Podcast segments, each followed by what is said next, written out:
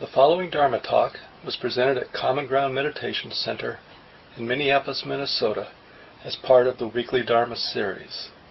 The speaker is Mark Nunberg, guiding teacher at Common Ground.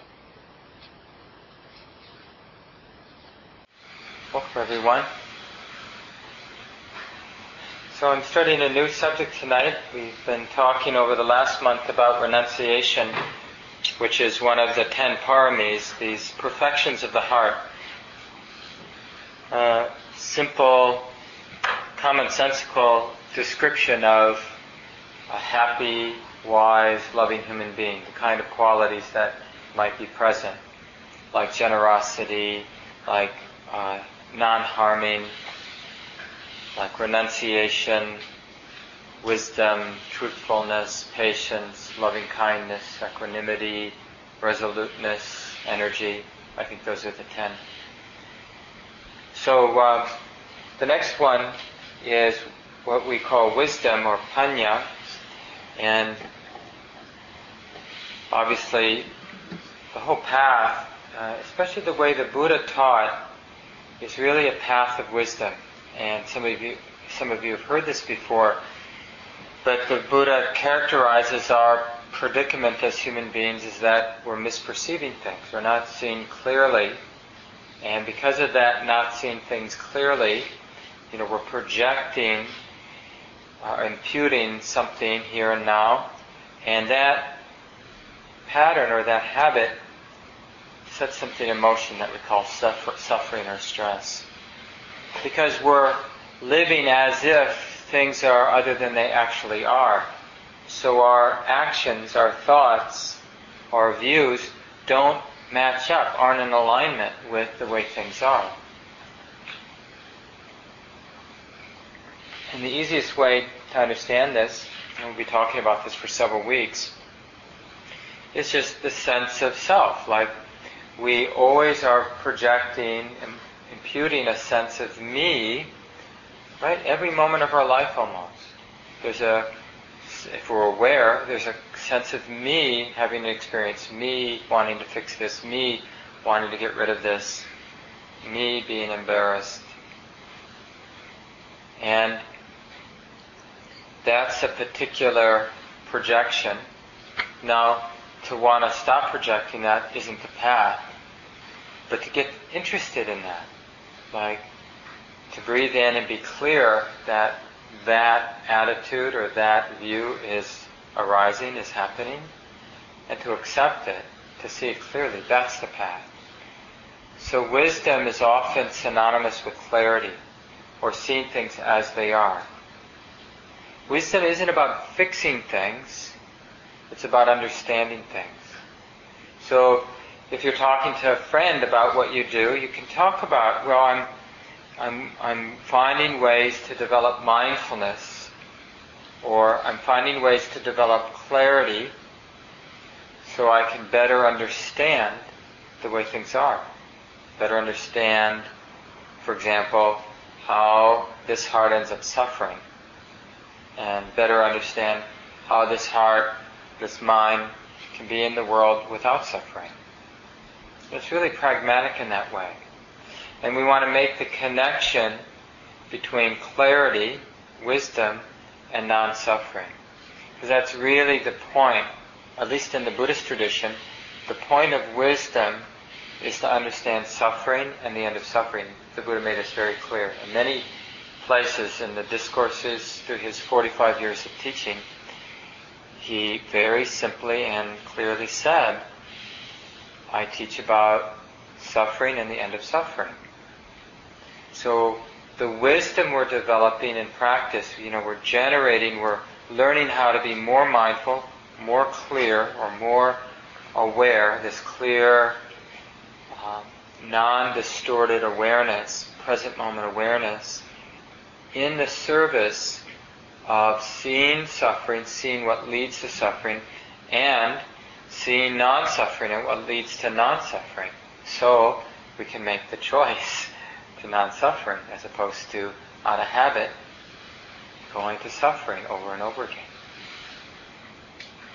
In a very simple way, you know, when we're sitting, you know, at the beginning of the sit, and you feel just the ordinary ache of a body that often we feel when we're sitting.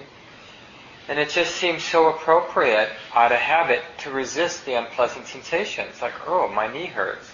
You know, and the, the various ways of resisting is like trying to fix it, or distracting ourselves from it, denying that the knee hurts.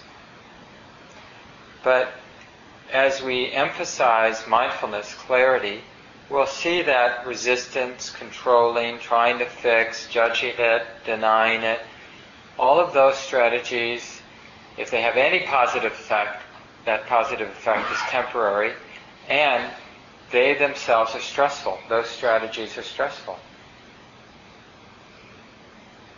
So that that's one of the great gifts of clarity is that we see that so much of what we do to be happy causes stress in the mind. You know, for example, if we're single and we want to be in a relationship, um, having the thought, I want to be in a relationship, is stressful.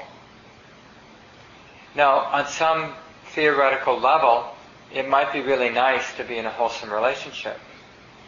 But wanting to be in a wholesome relationship or craving being in a wholesome relationship is stressful. It's suffering. And to really understand that's actually what's happening now. The craving of this, the craving of that, the fearing of this, the fearing of that. And to be clear means we get to see that for what it is. You see how that begins to correct our habits, our views.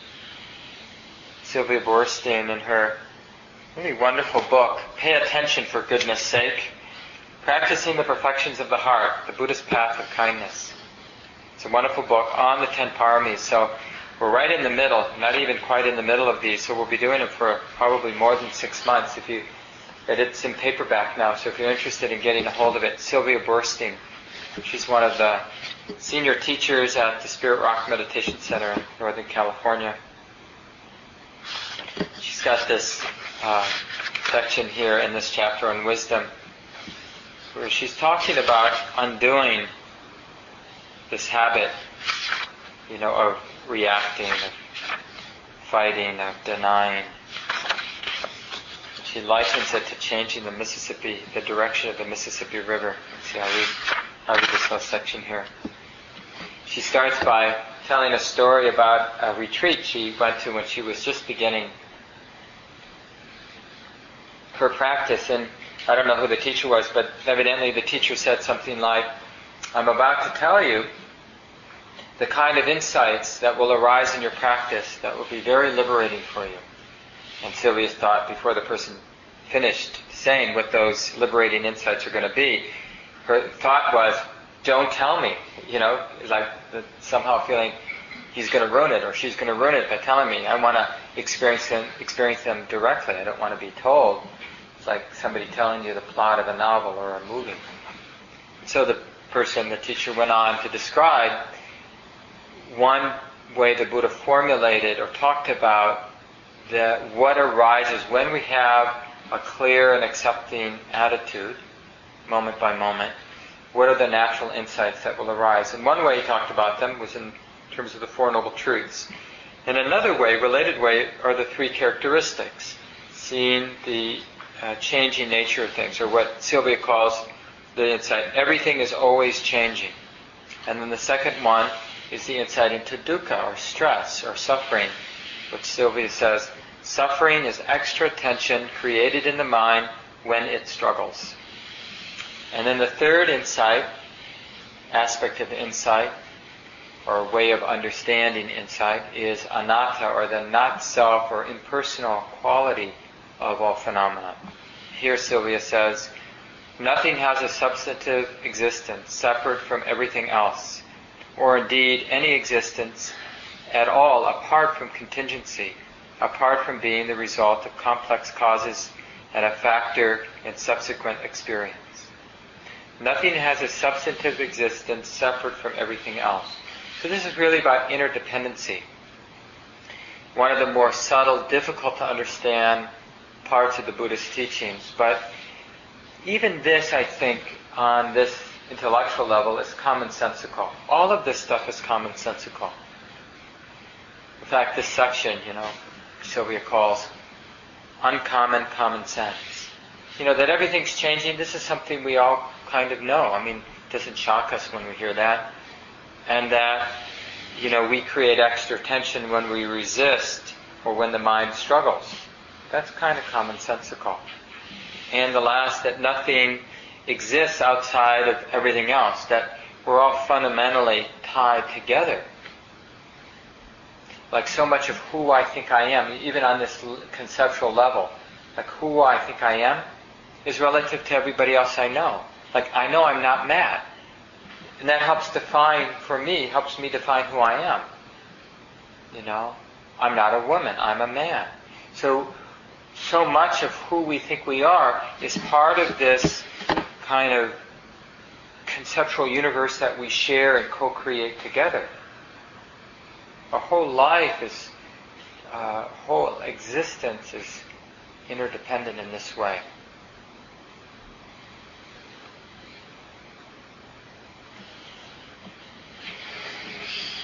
So it is commonsensical, and this is what the teacher told Sylvia and as she developed her practice, she realized that even though I did, I understood it when the teacher said it, I maybe even understood it before the teacher said it, doesn't mean that we can understand it more deeply, more directly, more often, and really begin to live that.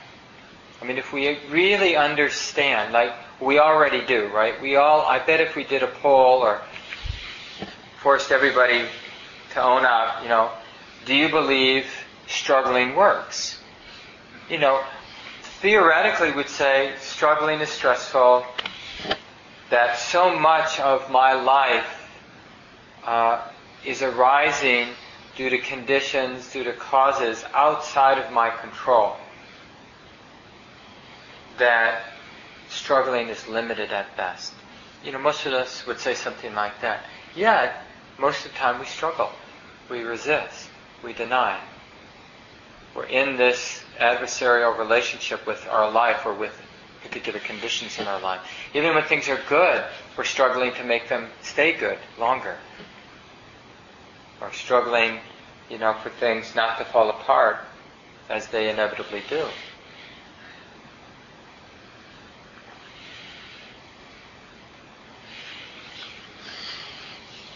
So she goes on, you know, a couple pages later. I remember more consistently that although I try as hard as I can and hope as hard as I can, I am not in charge. Everything is always changing, and so nothing can be permanently satisfying. And I, now this is important, nothing can be permanently satisfying. But don't we pursue things as if they're going to be per- permanently satisfying? the kind of force behind our trying to make something work, even silly things work. You know, like wanting the meal to just be perfect. Even though if somebody asks us, do you expect that to be satisfying in any kind of permanent way? We'd say, of course not. But in the moment of our sort of struggling to make this meal just right, make it look just right, if we look at the state of mind well, notice that there's a charge as if it really matters in some permanent way that we get it right, that it turns out just right, that this interaction turns out this right, this talk turns out just right. Everything is always changing, and so nothing can be permanently satisfying. And I absolutely know that railing and resenting when I'm displeased with life's unfolding compounds my pain. Life unfolds lawfully, guided by conditions far too complex for me to know, and certainly far beyond my control. Those insights sounded right to me when I first heard them from my teachers. But hearing alone was not enough to change my mind's habit of resisting and struggling. I needed to meditate. I needed to pay attention. My habits of suffering, grieving, resenting, fretting began to change when I could feel my mind from one moment to the next, unite itself, um, I'm sorry, untie itself from a knot of painful struggle. Over and over again, each untying happened in a moment of clear seeing. This is what's happening. It, it cannot be otherwise. Struggling is extra. Struggling is suffering. Right? And this is this is the real work of practice. So, for example, if you took my suggestion tonight in the sit, breathing in clear, exhaling acceptance or ease or something like that. So then, in that, you know, if those words, those meditation words, as we're with the breath and as we're with other predominant experience, if we can bring that clear, like a mirror like mind that just sees things as they are, with acceptance, then we're going to see over and over again just what you said. This is what's happening. It cannot be otherwise.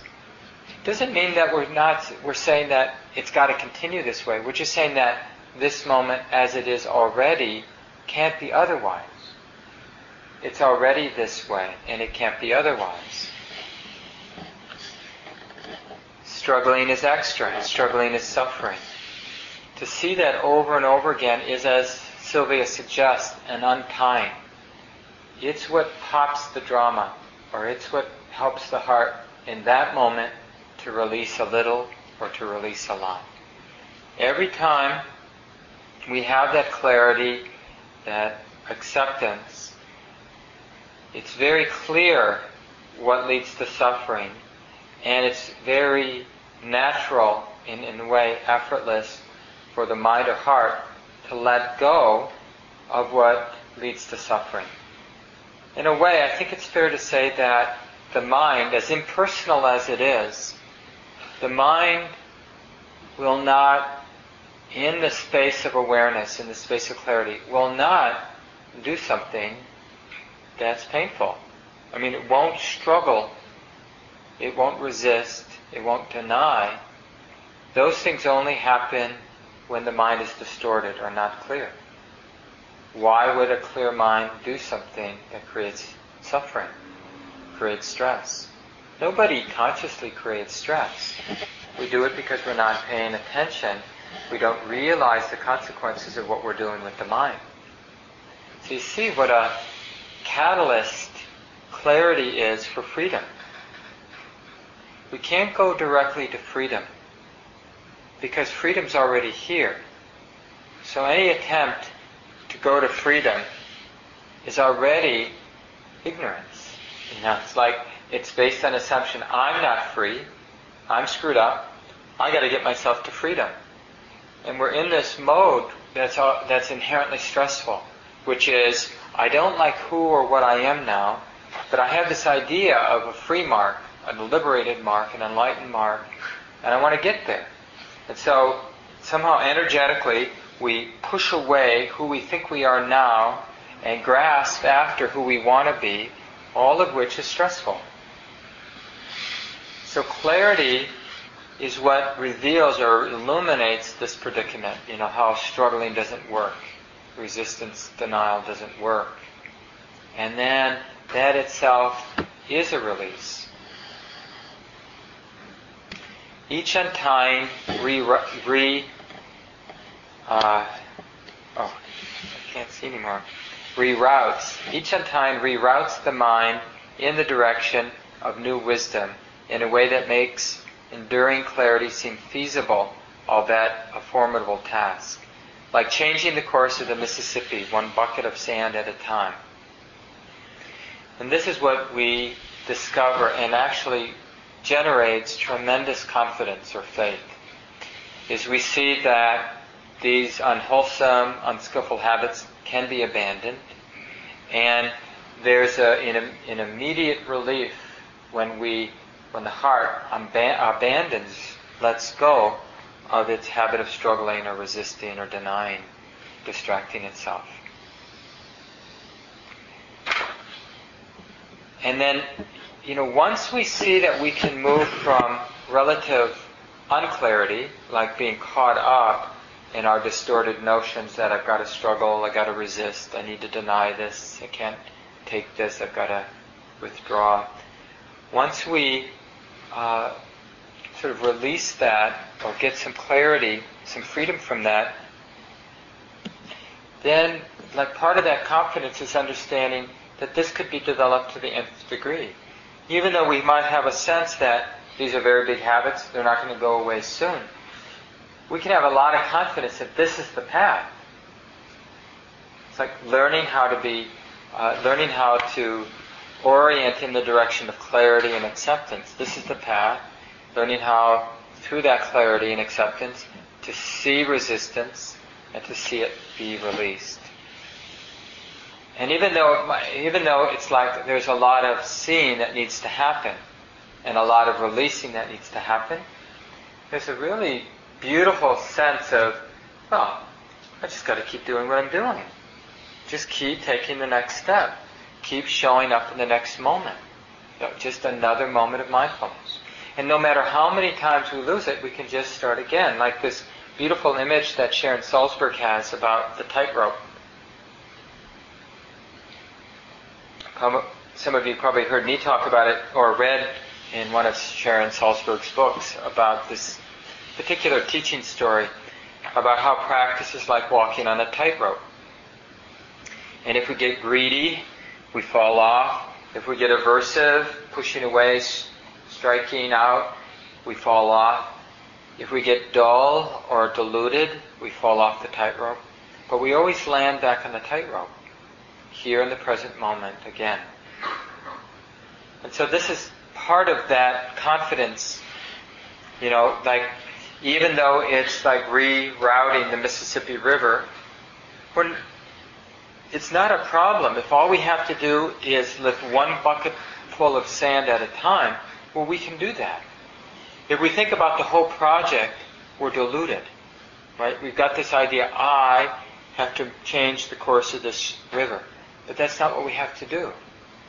We just have to breathe in, be clear, exhale, accept. That's all we have to do, just in this moment.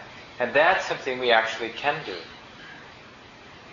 And this is the important uh, dynamic between the process of practice and the aspiration for liberation or freedom or true wisdom, compassion, and happiness. I mean, the Buddha was clear about this should be our aspiration. It is possible for human beings to be free from suffering, no matter the conditions. Now imagine if tomorrow morning, as I think Sharon says in this chapter, imagine tomorrow morning the front lines of the New York Times is something like, uh, you know, the most respected scientists in the world, all of them together have uh, um, definitive proof that true happiness is available for all human beings no matter the particular conditions of their mind and body. I mean, that would be that would be pretty astounding, like if we had proof. And the interesting thing is, we we basically, I think arrogantly, believe the opposite is absolutely true. That happiness is only available when conditions are such and such. Like, for example, is there anybody in the room who feels that given the particular conditions of your body and mind right now, or more generally in your life these days, is suitable for true, complete happiness and love and wisdom? Does anybody feel like you have everything you need? that this ordinary life that we're living, this ordinary experience of the body, this ordinary set of mental conditioning that we have is suitable. We feel like we need a different set of equipment in order to be really happy and free and, and really loving in the way that we might imagine a human being can be loving or wise in the way we can imagine a human being could be wise. But you know, that's not what our teachers tell us. That's not what the Buddha says. That it is available. So, the thing is, if we get, we need that aspiration, but then we need to understand that the work is right here in this moment. It's only this moment that we need to be concerned about. We don't need to be concerned about being that fully enlightened being. We just need to be concerned with being clear and accepting of this mind body experience right now. Like, if we want freedom, peace, ease, if we want the experience of intimacy or real love and compassion, well, this is the place, this mind body experience is the place to realize that.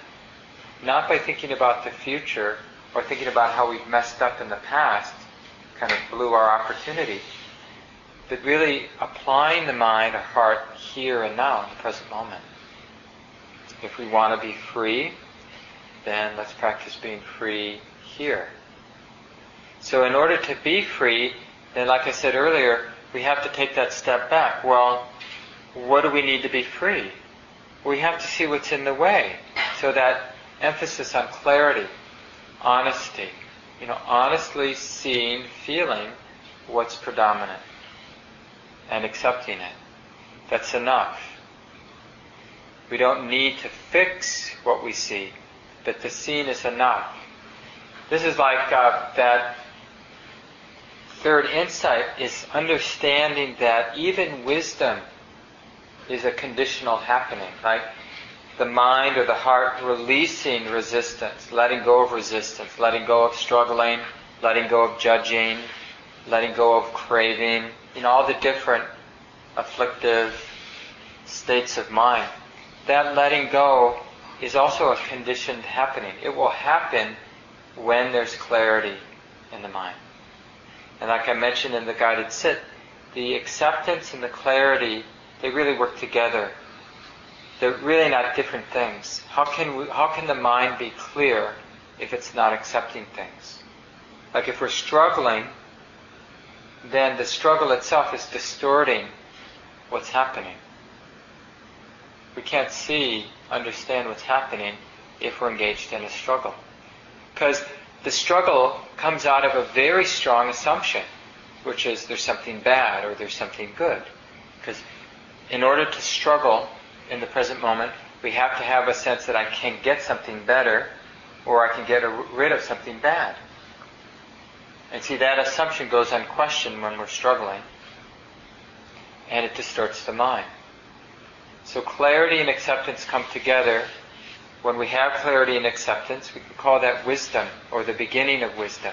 And we start to see things like the three characteristics that Sylvia described, or the Buddha described really impermanence, the stressfulness of struggling, and the conditional, impersonal nature of things. And we can see how suffering arises out of not seeing these things clearly, because when we don't see these things clearly, we feel justified in struggling. And when we struggle, we realize the experience of stress. And so we struggle some more to get rid of the stress. We experience stress. So we struggle more. And then we get a life like we have, where we feel like we're struggling a lot and resisting a lot. And then, because we're weighed down by all of that stress from struggling, we feel like we want a break. So we fantasize about breaks and then we crave them. You know, the vacations, the partners, whatever we feel will give us a break from all the stress of struggling. But that's more struggling, more stress. And then we start getting angry because we're, we're feeling stressed and all of our attempts to get relief from the stress have also been stressful. Then we start getting angry. And our anger our aversion our denial, that also is stressful.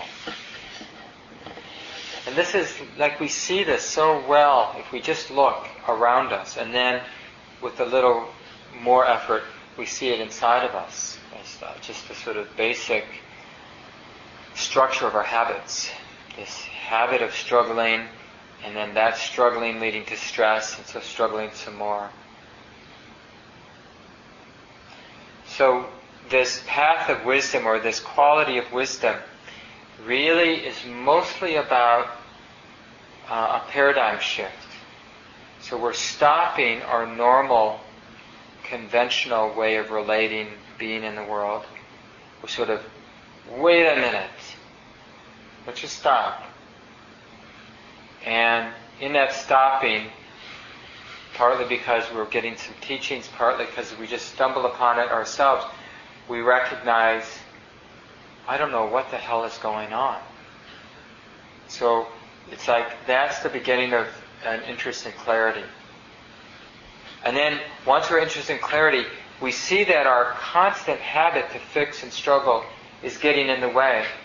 So we're willing to play with putting that aside for a while. Well, let me just accept things. Let me just stop for a moment and see what's going on. Put down the struggle. Put down the resistance. Put down the different assumptions that I have about the moment and just see. And then we start to discover all kinds of things like the seeing is natural. The clarity comes naturally when we stop struggling. And it disappears when we do start to struggle.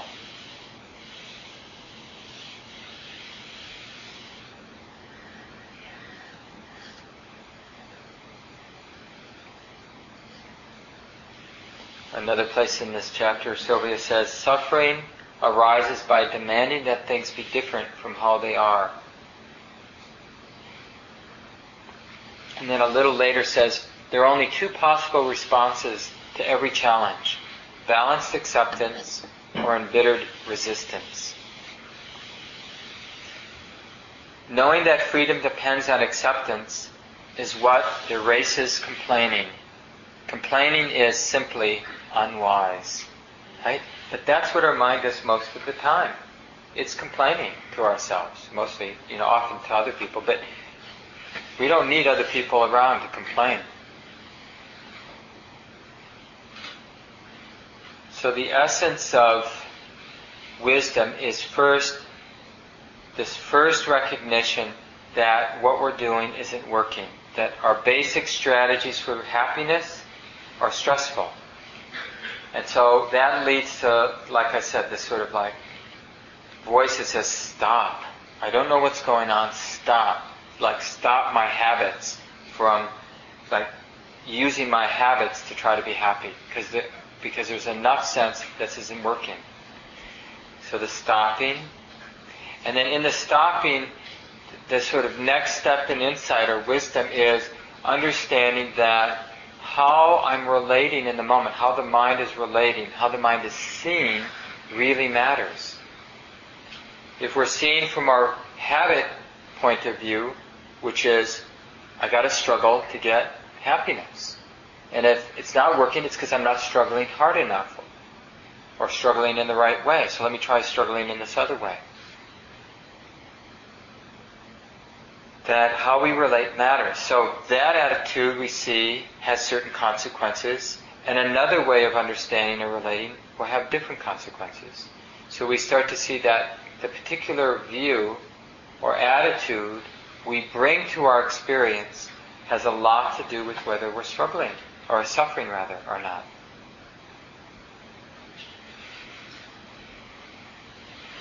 This, uh, maybe I'll just end with this last point which is as we as we get an intuitive sense of what wisdom is, this aspect of clarity and acceptance, and understanding that how we relate makes a big difference, and that to ignite this paradigm shift, to change the way that we're relating, first and foremost is about stopping, and then in the stopping, noticing that all of our habitual inclinations don't work. You got to keep seeing that the habit, the impulse to struggle, to resist, to deny, to distract doesn't work. I mean, how many times when we're sitting watching the breath do we see the mind wanting to plan or wanting to worry? Over and over again, we see that doesn't work. It doesn't help to worry about this one more time, to plan this one more time to remember that relationship one more time, to hope about the future one more time. We see that it's actually stressful. We got to really see that. And what allows us to see that? This is this quality of kindness. You know, this I, I use the word um, clarity and acceptance, but acceptance is really the beginning of compassion and kindness. Tapping in to this natural inherent wellspring that arises naturally when we see how much of our conditioned habits don't help. And the only way we can see that is if, it, if the mind is grounded in compassion or kindness or acceptance. So these are the two qualities that you can just begin both in your daily life and then specifically in your sitting practice. Take a few minutes at the beginning of the sit to remember clarity, that mirror-like capacity of mind to simply know how it is, and in particular to notice what's predominant, what's charged, or what is drawing the attention. And to notice that that clarity fundamentally depends on love or compassion or acceptance. They're like uh, two sides of the same thing. To, to be that honest and direct and uh, open requires this foundation of love, of deep caring. It's like this tenderness that I don't want to just continue doing what I've always done, getting what I've always gotten. Each attempt to be happy leading to stress, leading to disappointment, which only want, leads me to want to be happy more in an unproductive way, which leads to stress and disappointment. So seeing that enough reveals the heart, this great heart of compassion. I care. It's that's what says stop. It's the heart that cares, the compassion that says stop. Wait a minute. Let's take a closer look. Let's relax. Even though I feel like I might be spiraling into hell, seems like everything I've done to avoid spiraling into hell speeds it up. So let me just stop for a moment. Let me just stop. Not out of desperation, because that promotes the spiraling into hell. So we stop out of love, out of compassion. Wait a minute. What's going on here? I care about this life. I care about this heart. I care about all of us together doing the same thing wanting to be happy, but doing exactly what leads to not being happy, being stressed. So I'll continue talking about this in the weeks ahead. But it might be nice to hear from people your own experience of turning this corner. You know, and of course, this turning this corner happens thousands of times. So it isn't like a one-time paradigm shift because we're going to be sucked back into our habits of struggling with life, struggling with conditions over and over again. But as many times we fall off that tightrope, we can start again with compassion and this clarity, this sort of radical, clear presence, or honesty really is another word, and supported by caring, not wanting to suffer, having had enough suffering, willing to kind of be a beginner again because all of our expert ideas about how not to suffer are stressful and they don't work. So, what comes to mind from the talk tonight? Questions you might have or comments from your own practice? Yeah, Greg. Um, talking about habits when we're sitting and thinking, planning, all that stuff. Lately, I've, going, I've gone through a stressful part of my work, and so a lot of times those situations will come to mind while I'm sitting, and I start going into figuring it out, coming up with a solution. It's like, and it's hard to just say stop. So what I've done lately is I've said, I can leave, I can set this aside for now. I can come back. I don't need to do this now. I can do this later, and that helps me let go.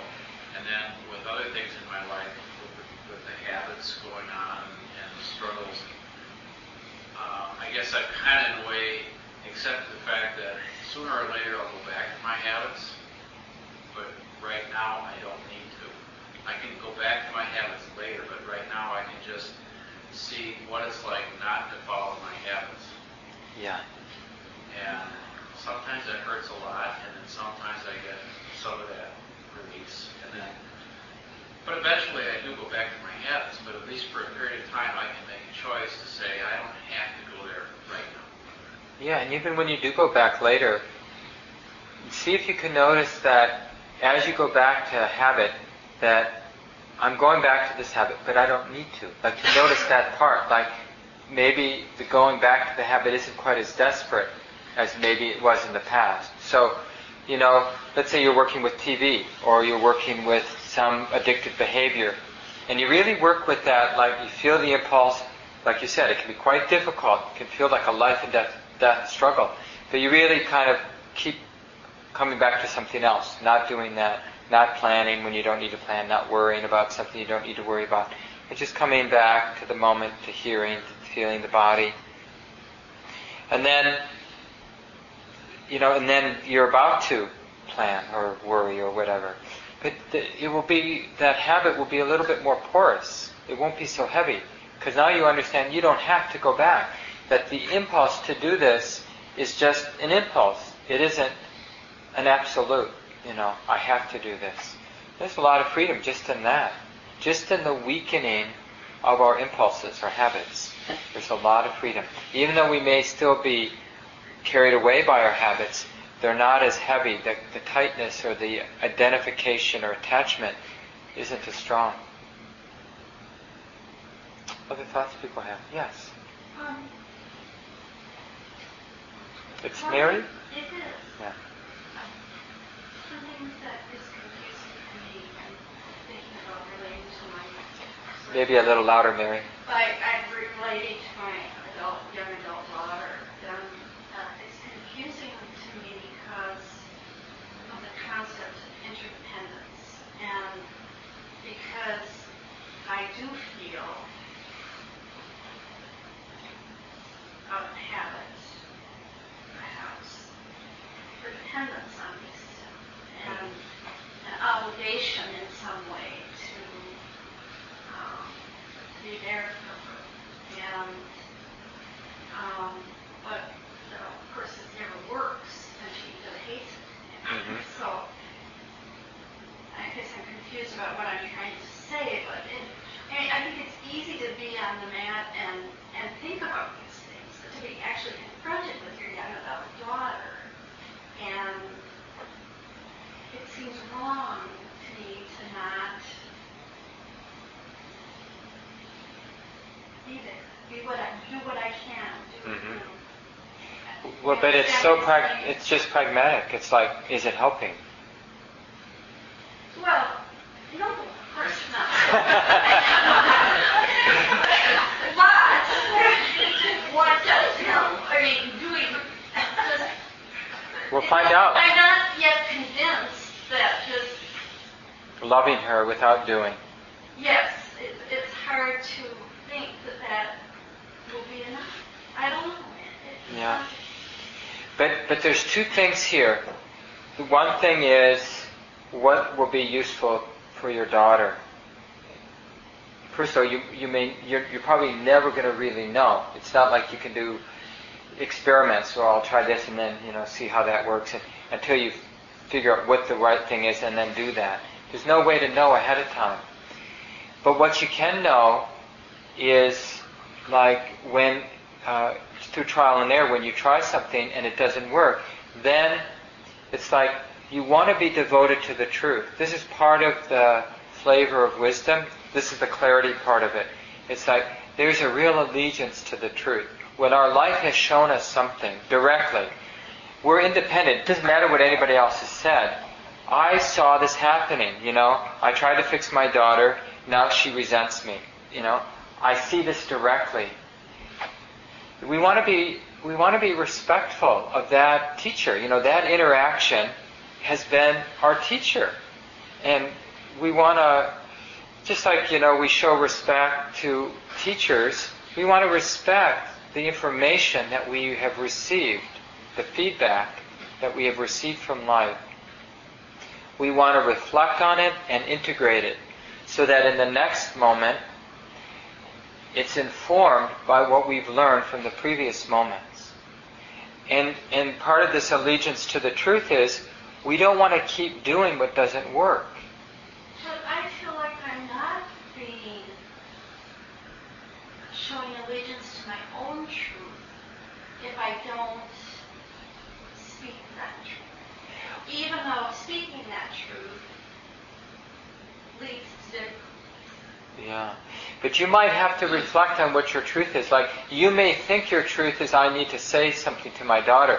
But your truth may be more like, I really care about my daughter and I don't want her to suffer. That's different than the truth that I have to say something because I'm responsible for steering her, helping her steer her way through life. So, your truth, you may be confused about your truth. Your truth may be, I really care about my daughter and I don't want her to suffer. You can be deeply established in that truth. But that's different than you being responsible for steering her way. They're two different things. So you might need to take a step back because, see, this is what's so hard for parents. I mean, I'm not a parent, but I, it's pretty easy to see what happens. Certain things are demanded of parents when the children are young. But, the, but the, what's demanded of you when the child's young is different than what's demanded of you when the child's older. And that's a hard transition. So what you have to do is you have to keep sort of taking steps backward to something that's very subtle, but still very powerful, and I think really supportive and useful for yourself and especially for your daughter, which is unconditional love. No matter what mistakes she makes, no matter what kind of life she lives, you understand she's a human being. Because of genetics and because of proximity, you really care about her. And you really connect to her suffering. And you're willing to be close to her no matter the twists and turns in her life. Knowing that your time of steering is over. and now you're, now all you have left to do is love her unconditionally.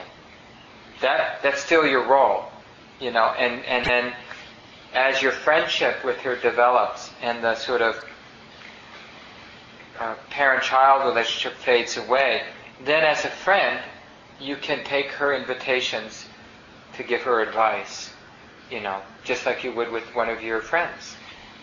But somehow that transition has to happen. Now, I don't know where you are in that transition, but that transition has to happen. Kids and parents have to become friends. And I'm not saying that happens very often, but if you don't want to suffer, we need to move in that direction. And if you don't want to be the cause for suffering in your daughter's life. And, you know, both of you are equally responsible in a way for making it happen. Because neither of you want to suffer or be the cause for suffering for the other. But I'm in no way trying to suggest it's easy. But, but I think it's really true that you have to make that transition. And you know, this is true even for people who don't have that genetic connection, or even if it's an adopted daughter, that kind of deep connection of having raised somebody. Um, but we have this even in our interpersonal, where we're parental to our partners and to our good friends in times, and then in other situations, people are parental to us. And you know, basically we want to move out of that. We don't want to be dependent on that relationship because even though it may be appropriate in moments, you know, your daughter may crash and have some crisis, and for 10 minutes, she may be a little girl again and want you to be the big mama again. But that may, it's probably not going to last for more than a few moments. And you've got to, you know, you have to be nimble, you know, so that you're not falling into that habit because it's a habit, but you're really part of this interdependent thing here, and you're responding to her, and she's responding to you. Good luck. There's a little time left if there are other thoughts, maybe other parents. Yeah, Anya. What is the difference between the unhealthy kind of struggle and pushing yourself to overcome challenges and, and you know push past your comfort zone and, and pushing yourself to do things that you don't want to do and that make you feel all agitated inside, but that you know that doing those things will help you grow in your career or as a person or whatnot. So, what's preventing you from doing them? Yeah, she was saying, well, you tell me if I have it right, Anya, but something about uh, feeling that there are things in life that she really wants. I don't know if you said the word wants, but that would be good, and struggling to make them happen. Yeah, and so the question is, you know, how do you relate to those things that seem to require a lot of efforting or a lot of struggle? Well, this practice takes a lot of struggle, a lot of effort. I mean, I wouldn't, it's like we use different words, so I wouldn't use the word struggle. But it takes a lot of vigilance and a lot of persistence. And if you feel like you should be doing something and you're not, then doesn't it make sense to get really interested in that? So instead of immediately feeling like I should be doing this and I'm not, and being mad or angry or uh, resistant about what you think is in the way, why not just get interested? Like, if it really, if it truly is something you should be doing, why wouldn't you be doing it? If it really is for your good, why aren't we doing it? Why aren't we doing things for our good? Why aren't we sitting every day? I mean, it's a really good question. Right, but then, but we look at those things then. I mean, like, maybe it's, maybe it's that. Maybe it's that we don't think sitting is useful. You know, so maybe on the one hand, you think that working hard to get ahead is useful. On the other hand, you go, what's the point? So it's like we have to really uh, own that we don't really know what leads to happiness. It's a big part of a spiritual path.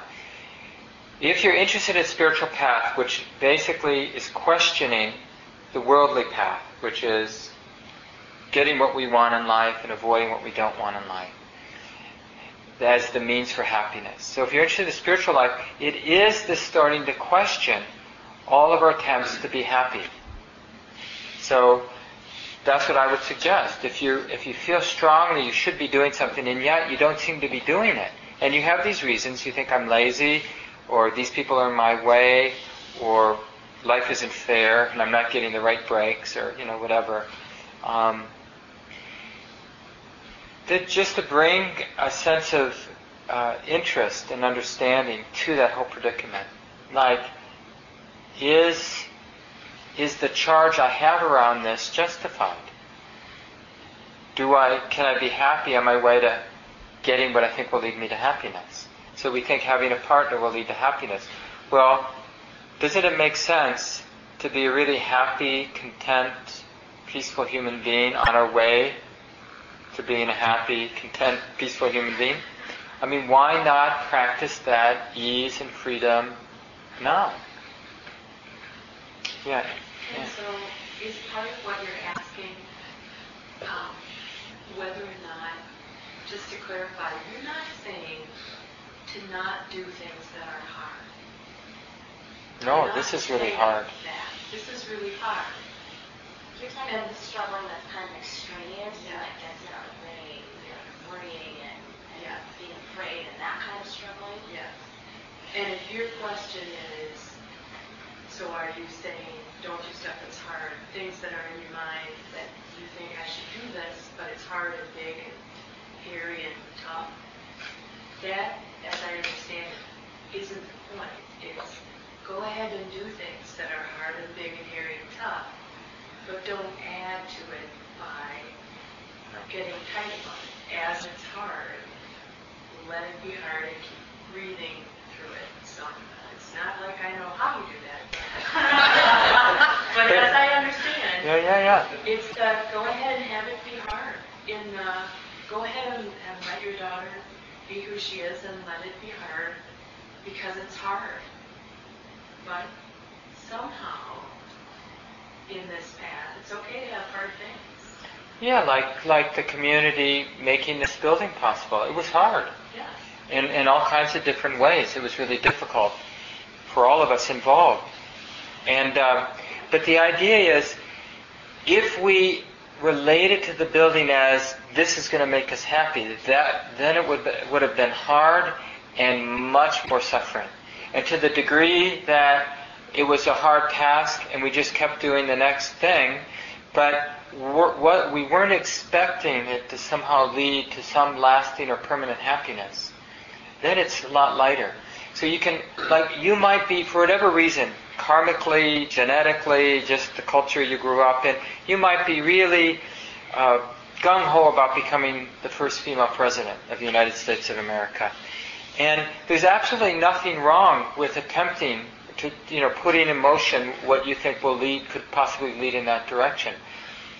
But if there's a charge that you need this to be happy, then it's going to be a really suffering life. But if it's just you're noticing that you have these inclinations and you're you're kind of using the attempt to become president as a way of seeing the extra and letting go of that, but still doing what's next to become president, then there's nothing wrong with that. It's nothing wrong with having a big vision or a simple vision, like living as a hermit someplace in the woods. The key is to use the particular vision that we do have to learn about what's extra. And to practice being happy and free in the process of becoming whatever we're going to become. So it's not so much what we're going to become that's going to cause the happiness, but the happiness is in the becoming. You know, like we're learning how to be happy in the process of becoming. And eventually we're all becoming the person who's dying. I mean, that's all in store for us. So we want to practice being happy on the way so we're not disappointed, like somehow we missed it. You know, here we are. Now, where is that happiness I've been working so hard for? You know, and we feel like we haven't learned much. So we need to leave it here. Let's just take a few moments and let go of the words. Appreciate the silence together.